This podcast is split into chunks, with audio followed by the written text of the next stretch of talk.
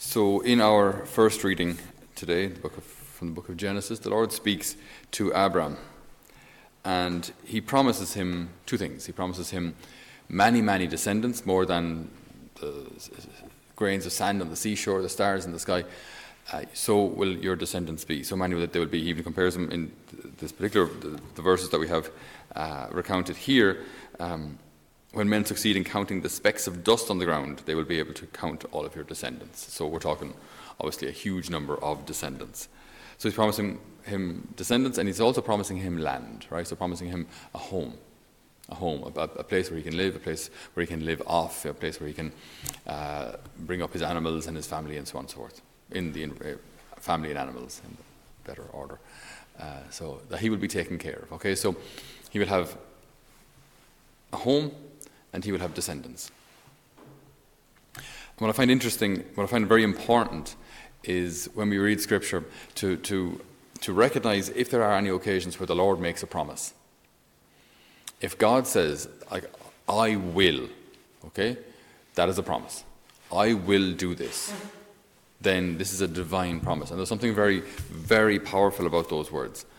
Uh, because they're divine. They, this is God speaking. This is Jesus speaking. Or like these aren't ordinary words. If God makes a promise, it is so. And even like with children, uh, it's, it's, this, it's, I don't know where this came from. It's probably from, from America, but um, when kids want to make a promise and do this like pinky promise thing, you know, so you get your little fingers, and it's a way of kind of sealing the deal. All right, like my little finger has spoken.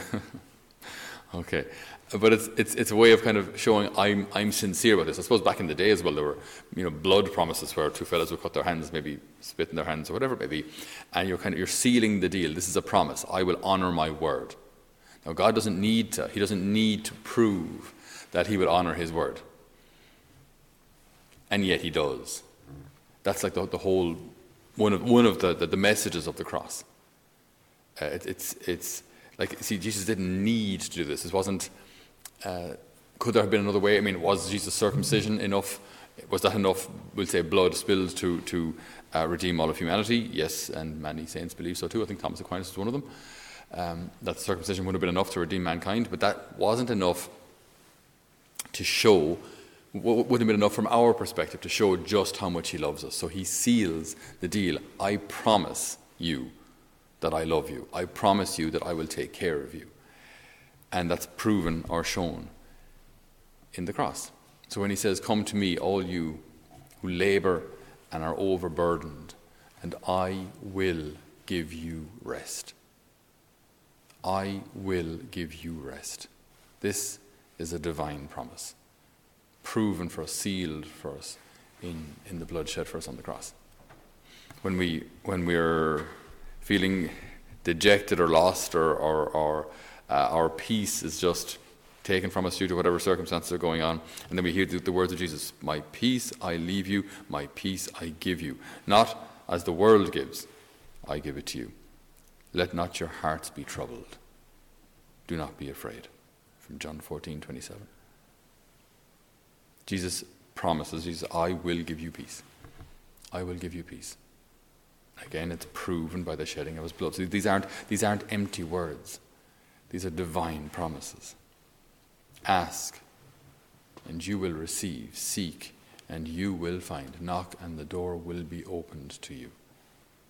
For anything you ask the Father in my name, I will grant it. These are divine promises. Now, I guess maybe our struggle with divine promises probably uh, stems back to more, in my, in my case, probably a lack of patience.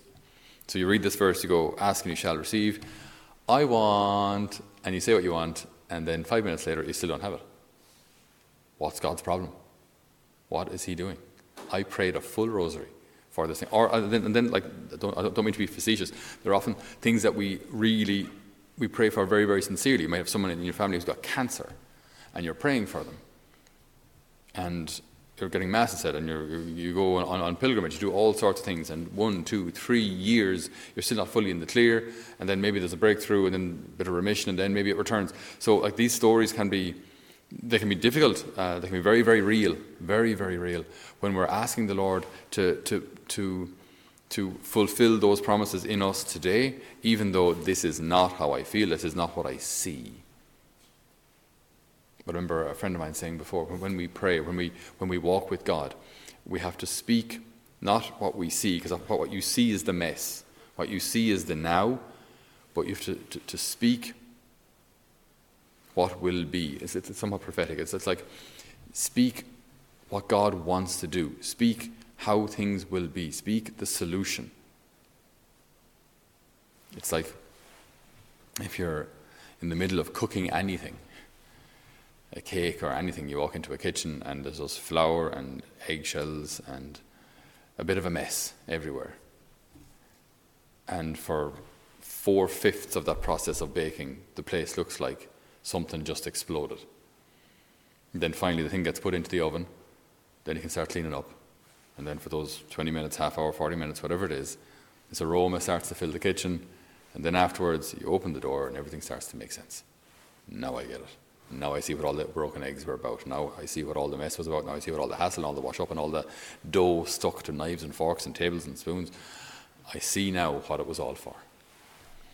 So if we just if we speak what we see right now, often that that's that's not helpful. We want to see things through through the Lord's perspective and see speak what He sees. Speak the hope. Speak the solution. Ask and it will be given to you. Seek and you shall find. Knock and the door will be open to you. And one last one from Deuteronomy. I think it's very important, uh, as I say, to, to live in these promises and to live from these promises.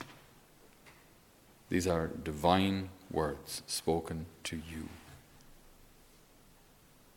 From Deuteronomy 31, verse 8 The Lord Himself goes before you and he will be with you. He will never leave you nor forsake you. Do not be afraid. Do not be discouraged. Amen.